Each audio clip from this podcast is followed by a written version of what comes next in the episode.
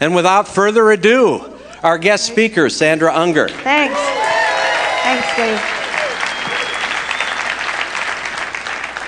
Good to be back. I am Sandra Unger. I'm the Covenant Community Pastor here, and I work with small groups and um, people who really want to live missionally and reach out into our neighborhoods.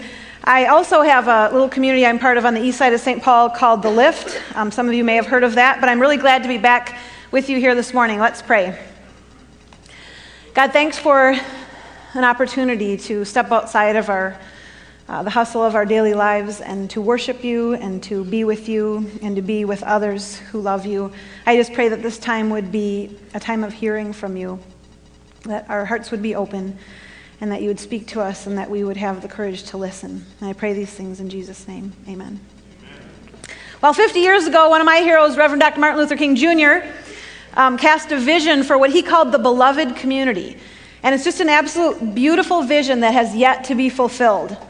The beloved community occurs when people from different backgrounds, different ethnicities, different socioeconomics come together and join in true unity. And it's not because of a political agenda, it's not because of an economic agenda, it's not because of a human rights agenda, it's because of love. He calls us to unity in this beloved community for the sake of love, for the sake of the vision that Jesus cast. And he knew then and we know now that it's not an easy thing to realize. This is what MLK said in 1958 Desegregation will break down legal barriers and bring men together physically. But something must happen so as to touch the hearts and souls of men that they will come together not because the law says it, but because it is natural and right. So, the people who inhabit MLK's beloved community are people whose pasts have often come in terrible conflict with one another.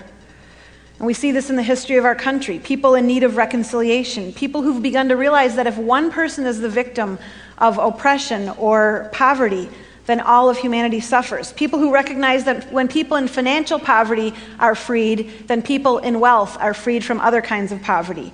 People who decide to forgive and to reach across the great divide when it would be easier not to.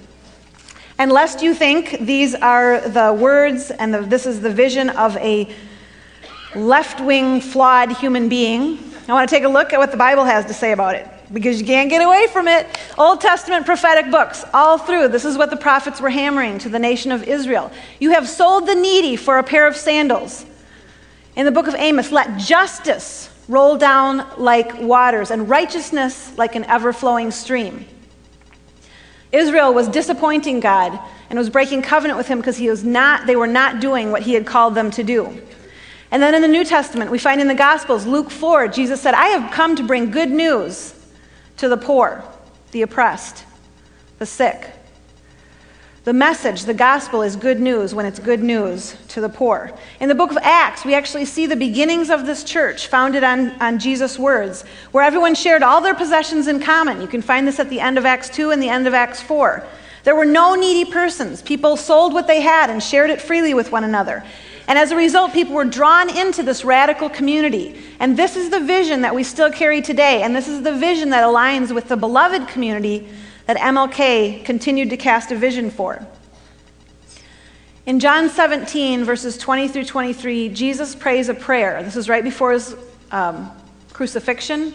And he's praying for his followers. And he prays a radical vision that I think sometimes escapes us. Take a look at John 17. I ask not only on behalf of these, but also on behalf of those who will believe in me through their word, that they may all be one. As you, Father, are in me, and I am in you, may they also be in us, so that the world may believe that you have sent me. The glory that you have given me, I have given them, so that they may be one as we are one. I and them, and you and me, that they may become completely one, so that the world may know that you have sent me and have loved them, even as you have loved me. You think he wants us to be one? He says it like five times in there may they be one. But here's the really radical part of it the oneness that he's praying for is a oneness that's rooted in the nature of the Godhead, of the Trinitarian God that we serve. May they be one, Father, as you and I are one. He's praying that we would have the kind of oneness that's found in the Trinity. This is a radical unity. In 2 Corinthians 5, we are given the ministry of reconciliation. And it's not reconciliation, again, for a political or economic agenda. This is a reconciliation because this is what it means to be human. This is what it means to be whole.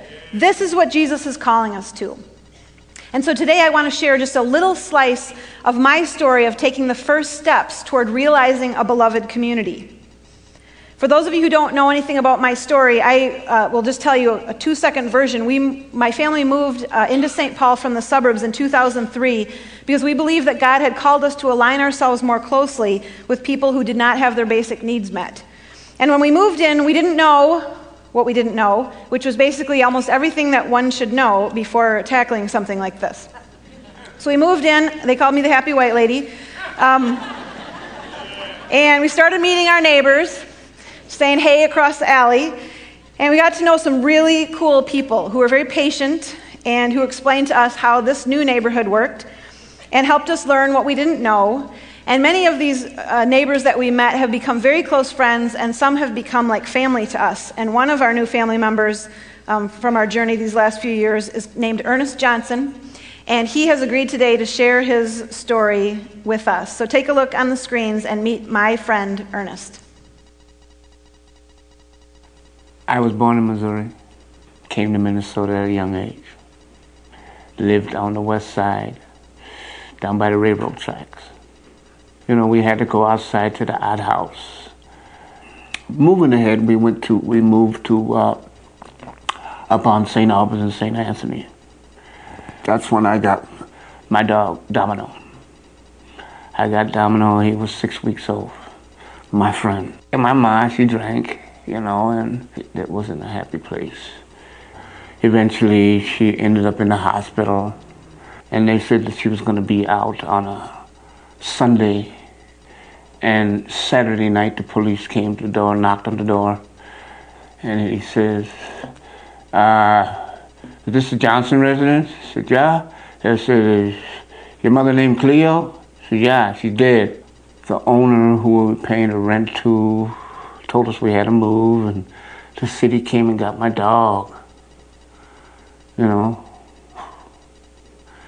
and told us we had to leave sleeping in cars, box. This house of nation is a house where different people live. Black people, white people, Indians, Mexicans, so we call it the House of Nations.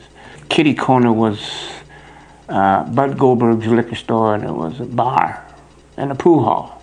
So I asked him if I could, you know, do something to make a couple dollars. He said, yeah, I could keep bringing up the beer when they needed it, and he'd give me a couple dollars. And he told me about this.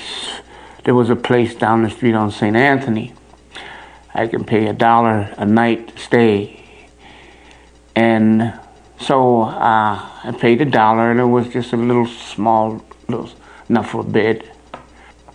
My brother would come by every night. He stopped at the submarine place and get a submarine and stop by and see how I was doing. And then just six months later, he got stabbed up in the apartment. Guy was looking for me. Came, my brother opened the door and he stabbed him. Then I got arrested for snatching the purse. And they put me in jail, and I said to myself, this is not a bad place. Because I said that because it was you know, it was warm, it wasn't cold, and I got something to eat. And I got out and was gallivanting about doing, you know, and sleeping here, sleeping there, sleeping there, stealing this, stealing that. Just getting high, just, I didn't know what else to do. I had no other sense of direction. And I, you know, I wonder how people would people going into these warm houses, driving around in their cars. I don't know how, I didn't do this stuff, you know. I just didn't understand. I never was taught how to do that. I had the job, it was cleaning. My, I had to clean maintenance first thing in the morning before Dayton's open. And one of my responsibilities was to clean the, all the outside windows. We're talking Dayton's in downtown Minneapolis, a lot of windows. So I would empty my trash, all the locations, take the trash, dump it. Then I'd go up to Liz Claiborne department because that's where all the expensive, real expensive stuff was. And I would like, whoa, look it out. This stuff costs a lot of money. So I would fill my cart plastic bag, just stuff it with stuff.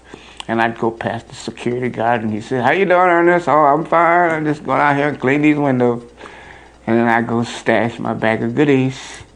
This went on for a good while till loss prevention was realizing a lot of stuff is missing. Maybe we need to keep an eye on this guy going out in the morning. And sure enough, I got caught.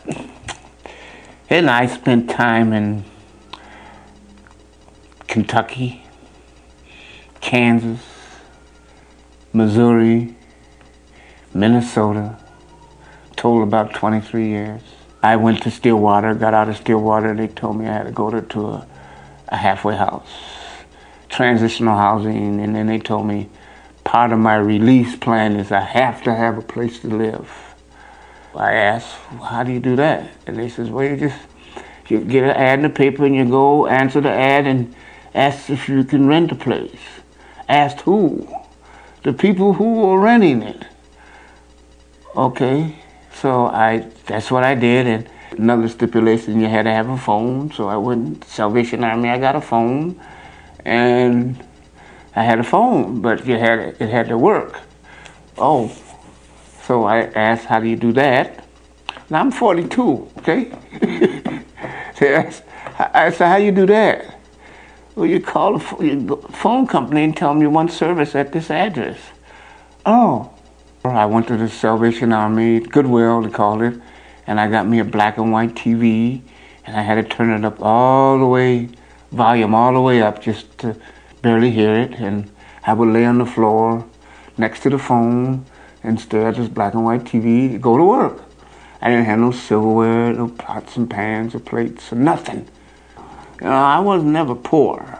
That poor is not a word I can identify with. I was I was broke, that's for sure. But poor, never. But I had my own apartment. I had my own apartment. Well, the way the world is set up, Ernest and I should not even know each other. Greg talked last week about systemic evils in our society, um, systems, and things that are just sort of the way things function today. And a lot of those have been set up just to make sure that my path when I was a suburbanite and Ernest's path would not cross. So the way that freeway, freeways, neighborhood shopping, all that set up so that we are not going to be uh, in the same place at the same time. And as you'll see from my story, that would have been a huge loss to me. Um, Ernest told me his story, an extended version, shortly after we met, and I um, just cried. I cried about um, Domino because Ernest was just about 17 or so when his mom died. And so the city was concerned enough to go take the dog away, but nobody did anything with Ernest, and he was left on his own. I cried when he talked about that prison wasn't really a bad place because at least he had three meals and a roof over his head. And um, I didn't know what to do with all this. Now, I will tell you that I'm still hearing parts of Ernest's story that are a little funnier. Um, we taught the group leaders for Compassion by Command together. We did the training. And during that training, Ernest was talking about what he calls hustling. And I don't want to know what all is involved in hustling. I've heard enough. But he did mention something about being a dental assistant. And I said, Wait, excuse me, I haven't heard this part. You are not trained as a dental assistant. He said, Oh, you just tell them what they want to hear in the interview. So, if anybody needs any bridge work, uh, fillings, Ernest will be available after the service today. But, sort of the root of the story, in spite of the sort of character side of Ernest, is very sad. And so when I met him, like many activist, well off suburban people, I decided that I need to go to work right away and fix Ernest's life. I needed to help him. What, what could I do? What did he need? And he said, Well, I don't need your pity, but you know, maybe we could be friends. And so I thought, well, maybe we can. But the problem was that Ernest didn't see himself as poor. So you heard that in the video. So here I am. I moved in to help the poor people. I moved in so that I could make a difference in the lives of the poor people. And here, the first poor person that I got to know didn't even know he was poor. He didn't know all of the wonderful things that I had to offer him if he would just be a poor person. Well, over the next few months, Ernest sort of tolerated me, and uh, he let me ask dumb questions and, and say dumb things a lot. But he just hung out with us. He hung out with our family, got to know my friends, I got to know his friends, and he helped us understand the neighborhood that we were living in. And he really seemed comfortable just playing the role of Ernest, not Ernest the ex con, Ernest the ex this, Ernest the uh, whatever, Ernest the poor person. He was just okay without having the extra labels. And the question for me at the time was Am I okay with Ernest as just Ernest? Or do I need him to have some extra labels so that I can be in control, so that I can have more power in this relationship than Ernest has? And that's really the question of society. Because society is only comfortable with relationships, especially between people like Ernest and me, if it's defined. So I can be Ernest pastor, I can be his parole officer, I can be his social worker, I can be his caseworker. But what if I'm just friends with Ernest? Society isn't set up to handle that sort of relationship. It's not one of the options. And so we've been on a journey these last six years to say, what does it look like to just be friends, to just be in community with one another? And the great thing about Ernest is that he just refuses to play whatever role that society puts out there for him. You know, if they say you can't be a dental assistant, well, then he's a dental assistant. If they say you're poor, he says, no, I'm just broke. Um, he's just earnest. And so today I want to share with you um, some of many, many lessons that I have learned from Ernest. And I want to share with you the title of this message, which is so exciting to me because the title is The Importance of Knowing Ernest. Sometimes it all just comes together. So, um, the first thing that I really learned from Ernest is that my way of seeing the world is just and only that. It's my way of seeing the world. And so Ernest is going to talk a little bit about some of his experience, and you'll see what I'm talking about. I remember my first checking account. Yeah, I think you've told me this story before. Yeah, but. so I go to Wells Fargo and I open up a checking account. I put $200 in a checking account. Then in the mail, I got this box and it had all these checks. Mm-hmm, that's how it works. And well, I don't know. This is my first time ever having a checking account. So I was writing checks, writing checks, and all these overdrafts, and and they says, well, you need you need to have money in the bank to write the check. I said, then what you send me all these checks for? I thought if they send you checks that's what you're supposed to do. So they send you like a hundred checks, and, and you, were just you just write them. They, they, got my name under the mine. Okay, so so how's the bank checking account working? oh no, I they they told me no way. We don't want. To They kicked you out of the bank. They kicked my business out of the bank. How do you how do you pay your bills? Money order. I checking accounts. No. Do you know I've never in my life gotten a money order? You never. I don't even know where you would go to do that. but I, I, do know the part about how you can't keep writing checks. So I think we were schooled a little differently. yeah, money. see, but money orders only cost me 56, 59 cents. Oh. A checking account. Costs you a lot in overdraft fees. Yeah, if you overdraft on that checking account, boy, you're in trouble. So you went through the homeowner classes yep. for like six weeks. Sure did. And then at the end, yeah. I said, So, are you going to buy a house? No. Yeah, that's what you said. No. And I said, Why aren't you going to buy a house? I wanted to learn what the process was in owning a home so I could understand. But you didn't want to be tied down by actually I don't, owning a. I don't want to be tied down owning a home. I don't let, they, they, they look nice, but there's a lot of responsibilities. Have to cut the grass and mow the lawn and fix the windows if they break, put a new roof on it. I just rent. So it's kind of like a sitcom where I got more checks, I must have more money. it's just amazing to me. Uh, before I forget, I want to mention that we're doing a budgeting at the poverty line simulation, and you're all welcome to come. You need to sign up at the hub. Uh, today at 1.30 and then uh, tuesday and wednesday at 7 and this is an opportunity to sort of uh, for those of you maybe who haven't experienced this to say what does it look like to be a family of five living at the poverty line how do we make it work um, over the course of a month and how do we pay all our bills. And it's, it's sort of a game, but I've been through it a couple times. It's, it's really, really educational. And some of you have been there. Ernest came and went through this with our staff a couple months ago, and he said, Yep, that's pretty much how it feels. So we have an earnest endorsement on the budgeting at the poverty line. So sign up at the hub if you can do that. It's just a great educational experience to understand something that may be new to some of us. So, I want to explain a concept from the field of sociology. This may be new to some of you, it may not be, and I'm just going to keep it extremely simple. But the concept is called the social construction of reality. Um, and this is the idea that together people form societies and they create the rules by which these societies are going to operate. And then within that larger society, there's smaller groups that have different rules, like your family, about how you're going to operate. And um, these rules are not um, things that are required by nature or they are not def- they don't define what it means to be human so for example if you showed up at a, a, funeral wearing a sequined white dress okay that's just not appropriate. And we all know that although really couldn't there have been another society where that was appropriate? And if you uh, want to put your kid in school they're generally going to be five or six years old when they start. If you want to work full time it's generally going to be 40 hours. There's sort of just these social conventions that we agree on. And then there's um, social conventions that are different from ours all over the world. If you go over to Europe, if you go over to Uganda, if you go over to the Middle East, you're going to find all different rules about schooling, about clothing, about religion. And if you go back 100 years, 200 years, 300 years, um, you're going to find different rules all over the place as well. So it's the idea that we sort of invent a lot of what we assume as normal and natural. We, it's just invented by society and by how we speak with one another and how we live together. And so these things are not core to what it means to be human. But they're invisible to us as a general rule, and so they create a lot of conflict. So, on a, on a micro level, you know how you come together, and you get married to somebody, and then you find out that one family thinks you open a gift on Christmas Eve, and one family Okay, and then there's huge conflict because to me, you cannot open a gift on Christmas Eve. I'm sorry, that's just not the way the universe is created.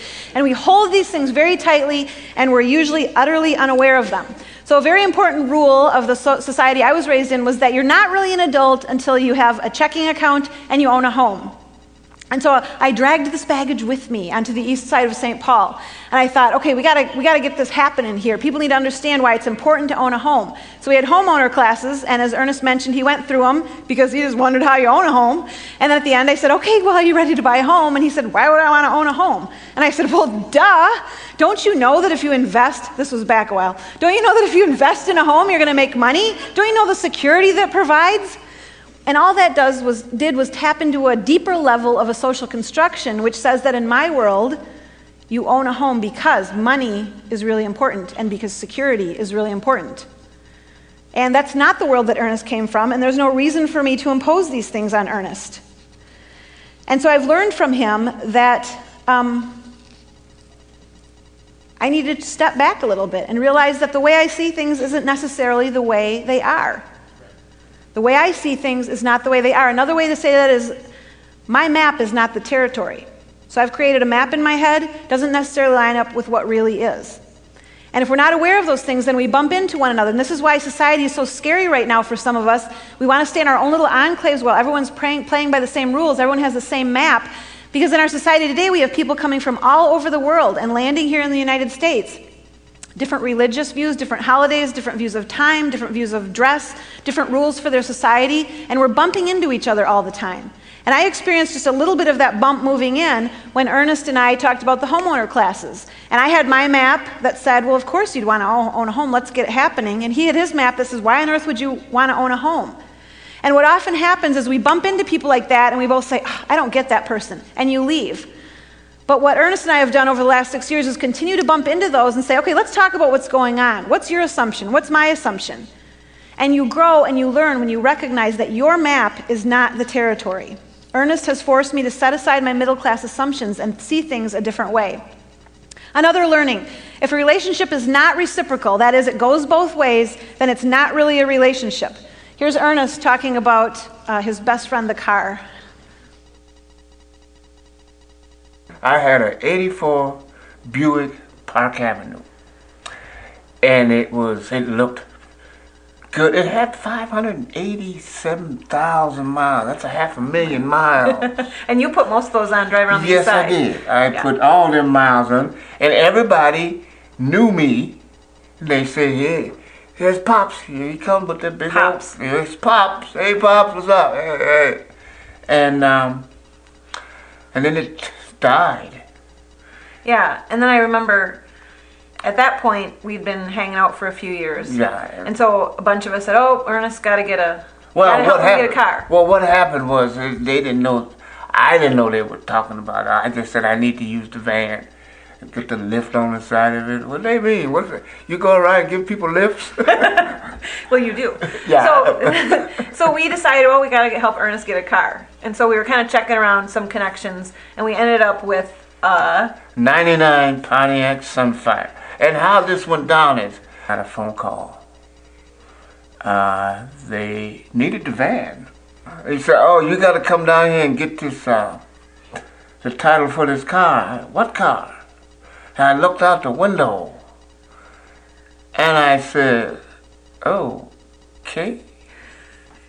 Ooh. did you like the hail damage part? It had all these little hail damages, but you know, I, I got in it. And it was like, oh my goodness, this thing is so small. And it gets good gas mileage. Excellent gas mileage, but I was just wondering if if I was going to be able to drive it, would it tip over? It's so small. I'm used to driving the, you know, a Buick Park Avenue. I like big cars. This is smallest car. So you weren't really sure how much we'd really helped you at that point. yeah, I'm like, but but you know, and all it cost me was to get the title transferred.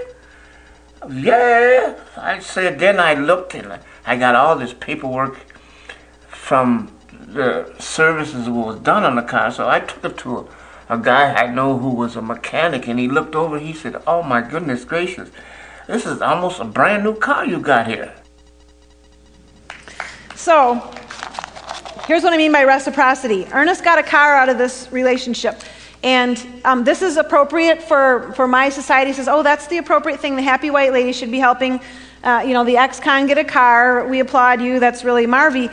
Um, but when I'm talking about reciprocity, that means things are going both ways. So what do I get out of the relationship? And I get some great things like Ernest helps me understand the neighborhood. I get donuts on a lot of Saturday mornings. Ernest stops by with donuts. Ernest drives by our house and checks on it when we're on vacation. But the really significant thing is that Ernest is a person who doesn't live an overcommitted, overbusy life. Ernest is available uh, every time I call him, he's, he's there. Every time I say, hey, could you help us with this? Could you answer this question? Could you pick up this kid who's, who's stranded? He's there immediately. And so he lives that kind of life. And what he's started to do, well, what he's annoyingly done for five years is continue to speak into overcommitment, saying, Why are you doing all this? Why are you running around like a chicken with your head cut off? Why don't you just say no? Why don't you just stay home once in a while? What's your problem? It's really annoying. Um, starting to sink in. And he goes on and on and on. And so the question is how many people in this room could probably hook Ernest up with a 10 year old car with hail damage? You know, a lot of you could do a lot better. But how many people do I have in my life who are really committed to not being overcommitted, to being fully present, to being available to their friends, and who is going to love me in spite of my overcommitment and continue to speak into it? See, the measurable part is the car. The part that society says, yeah, that's how it's supposed to work is the car. But the true thing that's going on is that the relationship and the resources are flowing more toward me than away from me. And I want to recognize it and say, yep, that's the way it's supposed to be. Really important lesson that I've learned from Ernest. And our relationship is reciprocal, it goes both ways. Next thing, third thing I learned from Ernest is that God works in mysterious ways. I recognize that as a cliche, but I think you'll understand why I couldn't do any better when you see what Ernest is talking about here. I remember when I was selling drugs, and I yeah, and I had, I would walk or ride around, and I'd have maybe three or four thousand dollars in hundred dollar bills, and I'd see somebody going down the street with their kids with the stroller, and they, and I just pull over and put three, four hundred dollars in the kids. Here, go get them some candy, would you? And jump in my car. Candy? Uh, just Four get 'em some- hundred dollars to get just give them candy? something. you know, I'd say that because, you know, I wanted to think maybe it was a couple dollars. Yeah. And then when I drive off, I look through the mirror and they'd open it up and they're like, whoa, you know, they, I, they got grocery money. I'll leave the house and I'm going to, we say I'm going to Rainbow to get me something. Well, you're at Rainbow buying Snickers bars almost every Yeah, day. well, but I buy other stuff. I only buy what I can use today. I don't buy a bunch of groceries. So tell about the voices in your head again. No, it's not voices in my head. What is it? it's it's a, a voice saying, uh, if I, I generally have to turn left to go down rainbow, and it'll say, uh, go up a couple blocks and then take a right. I'm like, I, and I'll do that. and then when I find myself, I find myself in a situation where somebody needs some help, and I'm like, and I'll say, thank you, Lord. Like, tell me who who needs. Well, for instance, there was one time I, I was going down arcade, going to Rainbow, and it says, no, go on down into the, to Phalen Boulevard and take a right. So I got down there and took a, take a right, and this, this Asian lady and her husband was sitting in their van. And there was snow, and they didn't know how to get out. They felt that they were stuck. And people were driving past them, and I'm like, I don't know why nobody helped these people. So I pulled over and I explained to him the reason why he couldn't get out is because he had his wheel turned into the curb and he was just spinning and he didn't know. So I just told him to straighten his wheels out. And he straightened his wheels out and he pulled out and they were the happiest people I've ever seen. You know, and and they may not uh, you know, I know for a fact to this day they can say, I don't know who that nice man was, but he sure helped us, and that's all. It seems like I end up every place I end up somewhere, and somebody is in need of help. Like little kids, I know you've helped little kids find their parents and Little- people locked out of their cars. People lost, You help, help little ladies cross the street too. uh, I don't need well because I don't help old ladies across the street because I don't want to scare them. you know, you don't just get out of your cars and help somebody across the street. Especially a little old lady. Yeah, what do you want? Why are you helping me? I don't need your help of going across the street. You know, I would need your help if So, I fell down. You'll help anybody except little old ladies. No, I help. Knock it off. Woo! So, what do you even say about that? Who, who ever heard of drug dealers giving out hundreds of dollars to help people with groceries?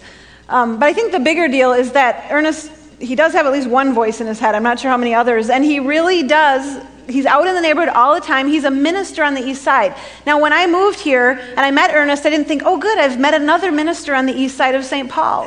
But I think from God's perspective, he was saying, hey, Ernest is doing some cool things on the east side.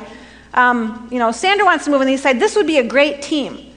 But with my sort of categories, that's not how I saw it. But Ernest is always there. He drives around the neighborhood. He's at the grocery store buying Snickers like 45 times a day, and people know where he is, and he meets needs, and people see him as a minister.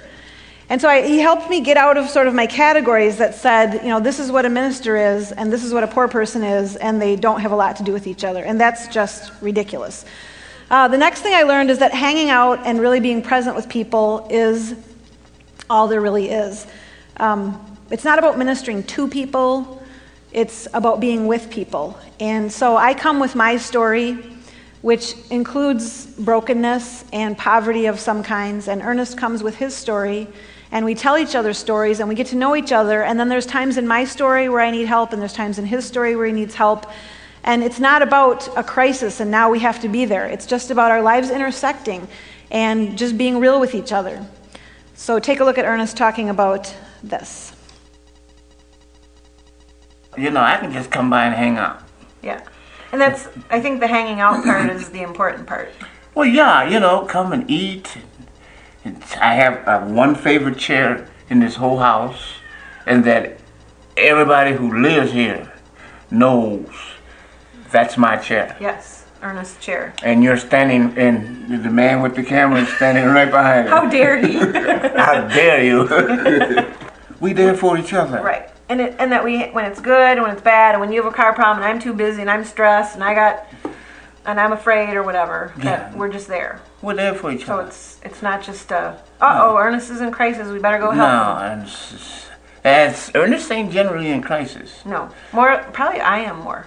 Who do you, You think has more problems, me or you? You, because you've got no time for yourself. Okay, here we go. I think this is getting old. Okay, all right. All right, we're done. Thank you. He's so annoying. so, society says these relationships aren't normal, they shouldn't happen, we're not going to make space for it. In fact, we're going to put freeways in between it. Um, MLK said a beloved community involves this very thing people from these different backgrounds coming together. And Jesus calls us to a level of oneness that's just absolutely profound. And you have to fight against the messages all around. I was in Rainbow a few years ago, and I had four teenage guys with me, African American kids from my neighborhood, neighbors, and they um, were wearing the, the hoodies and the low slung jeans and the bling.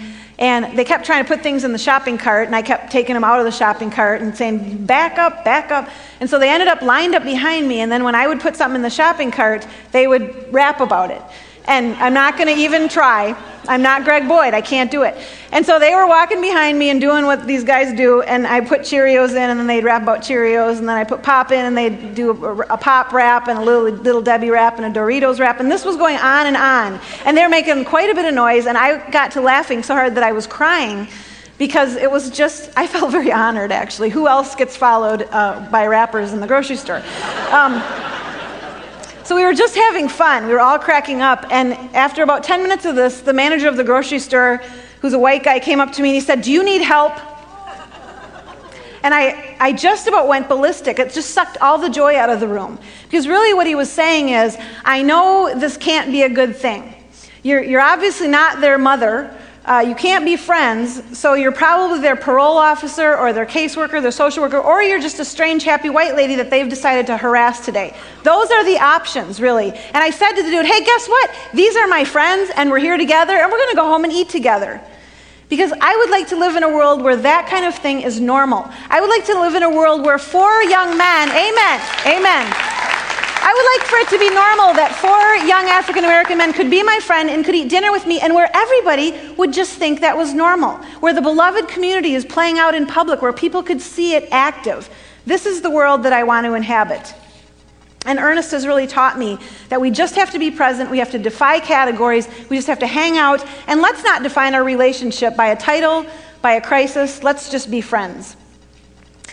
The next thing I learned, amen, brother. The next thing I learned is that Ernest, and this one is so profound to me, Ernest can teach my kids things um, that I ev- never, ever could teach them.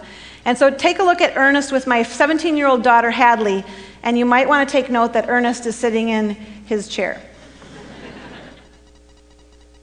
Fear for me means something completely different than it means for you because you've had a gun pointed at your head numerous times. That, that's not funny, but um, and so just me thinking about what I'm scared of, which is just can I get into this college? It just seems like nothing compared to what you've experienced.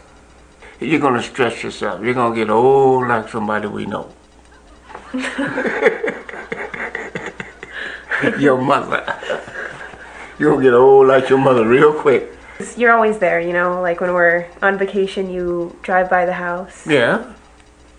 And that, I don't know. Even when we don't ask you to, you always just drive by the house. This is my friend's house. I don't want nobody breaking into my friend's house. I don't drive by your house all the time, though. And you don't know how to drive that well. Yes, I do. Uh, okay. Every corner we went, you had something to say. You had a story to tell about when you were little or younger, you worked at this place, or when. Oh, yeah. And you told us, I was standing at that corner with my dog you know, like 80 years ago. 80 years ago. And cold blooded. 80 years ago. How do you cold blooded? well, this is where it really hits close to home because my job in society is protect my 17 year old daughter from people like Ernest. That's one of the things that I'm supposed to do. Now, I might let her hear Ernest's testimony. I might let her visit Ernest or someone like Ernest in jail. But can they be friends? Can we allow them to forge a relationship where they joke around, where Ernest speaks into her life, where Ernest is constantly telling her to quit biting her nails? You seeing a theme? He's so annoying. He's just always hounding us on these things. And this is what my daughter receives as she, she hears from someone who is so different from her. She experiences his life. I said to her this week, How do you think your life would be different if you didn't know Ernest? And she said, You know, it's, it's hard to put into words, but I know that I see the world um, through Ernest's eyes in addition to my own. And I would add to that that she sees that the world that looks back at her and the world that looks back at Ernest are two completely different worlds. Because the world says to my daughter, You can make it. You can be a success. You have everything you need. Rise up. And the world oftentimes says to Ernest, You are an ex con. You are untrustworthy. You have failed. Um, we'll have none of that. And so we've lived in a world where these two people shouldn't intersect. And I can say that both of my kids are just completely different people because they've had this opportunity. They see the world completely different. And there's nowhere to buy this kind of learning. It comes through the hard work of relationship, it comes with offering trust, it comes with trusting Jesus, it comes with stepping out. We need to do this, we need to model something different. I am proud to say that Ernest takes my daughter to the store, that Ernest is going to a city council meeting with her this week as part of her homework, that Ernest eats at her house, that Ernest speaks into her life. This is the beloved community. And it looks different than the world around us. The next thing I learned is that when God's people act like God's people, it can really make the ultimate difference. This is Ernest talking about his church experience.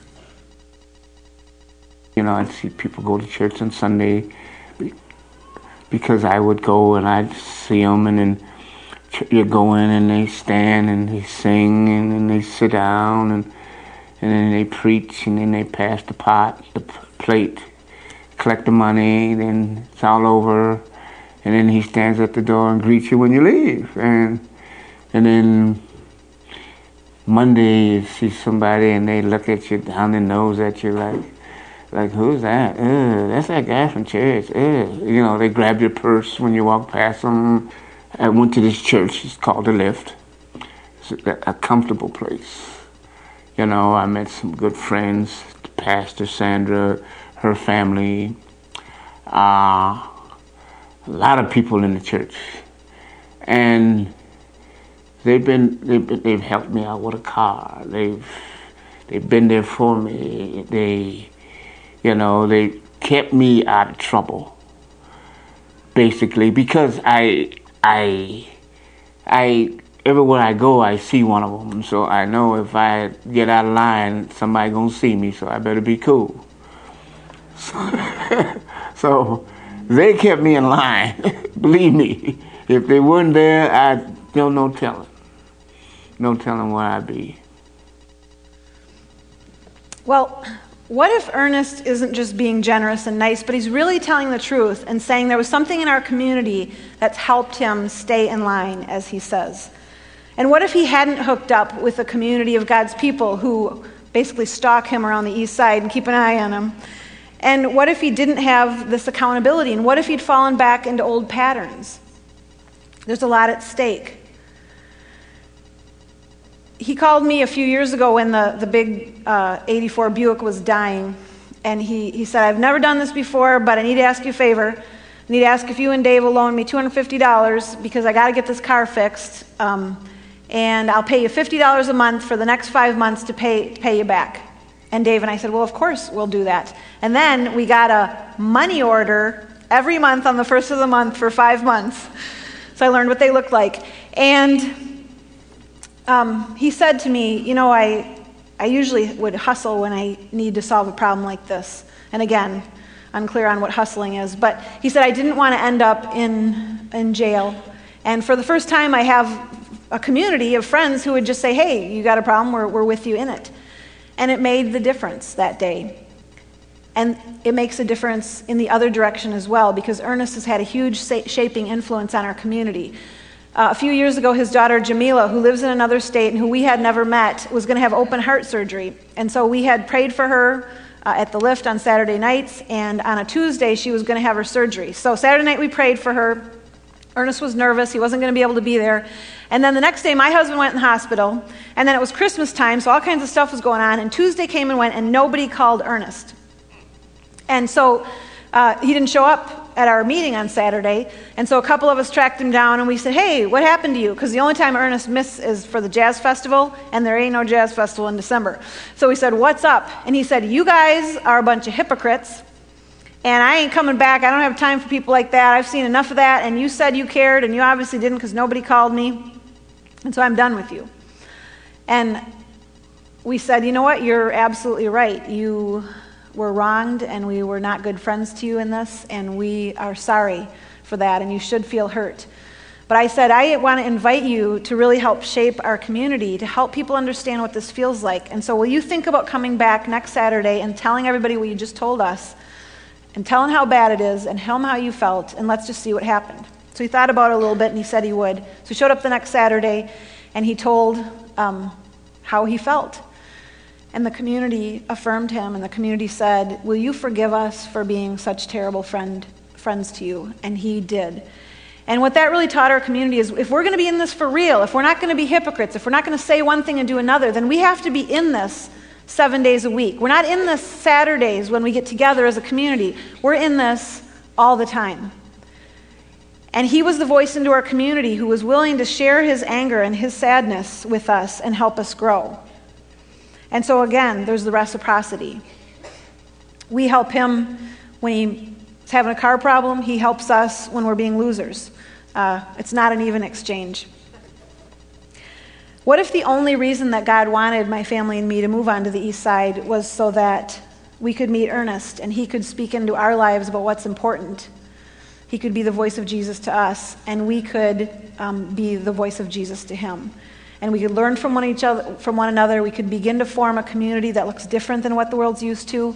And I usually say to myself when I think about this, that's enough. Even if nothing else was to happen from our moving in, just meeting Ernest and having that voice in our lives was enough to make the change. So the question is whether this vision of a beloved community is just me saying, hey, how about you trade in your social construction, the one that you've been raised in and the one that you're used to? Trade that in for this other social construction. So instead of embracing this set of values and this view of time and this lifestyle, embrace this other one where you reach across the great divide, where you become a reconciler, where you get shaped by people who are different from you. Am I just asking you to trade in what's behind door number one with what's behind door number two? Because if that's all it is, then who cares? Pick a door. But I really believe that because of Jesus' prayer in John 17, where he prayed for a kind of oneness that transcended anything that humans are normally capable of, where he called us to be in relationship like the Trinity is in relationship, I don't think it's just a social construction. I think it's core to what it means to be fully human and to be fully whole, is to reach deeply into the lives of others who are different from us and become one. It's rooted in the Trinity. Well, the final thing that I learned from Ernest is what success is really all about. I can say to this day, you know, oh, I'm successful. And people measure success by the things they accumulated. And it was said to me one time, how you successful? You ain't nothing but an ex-drug addict, ex-convict.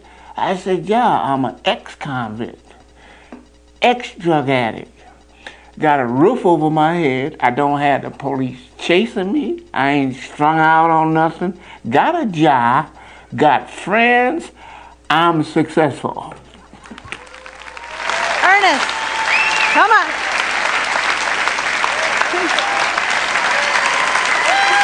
Woo! This is my friend Ernest.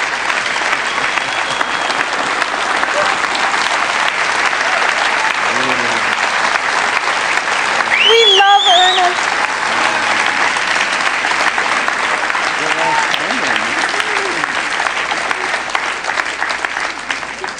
This is my friend Ernest, my 80 year old friend Ernest.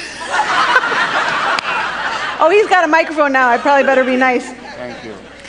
Um, a, a month ago, we were at the lift and we were doing testimonies, and Ernest got up and shared the shortest testimony ever at the lift. And so I asked him if he'd share that testimony with you today. What did you say? Uh, today is the longest I've ever been free. So, we. That was a powerful testimony because I met Ernest not long after he became free for the last time. And I would really say, I thought about it after he said that, and I thought, you know, this is the longest I've been free. That there's things that I've learned through entering into this community that have freed me up from a lot of baggage that I was carrying. And so it's a different kind of freedom, but I would say that we're both going on uh, a lot of years now of, of learning to be free in new ways. So the takeaway. You cannot flirt with people while you're standing up. the,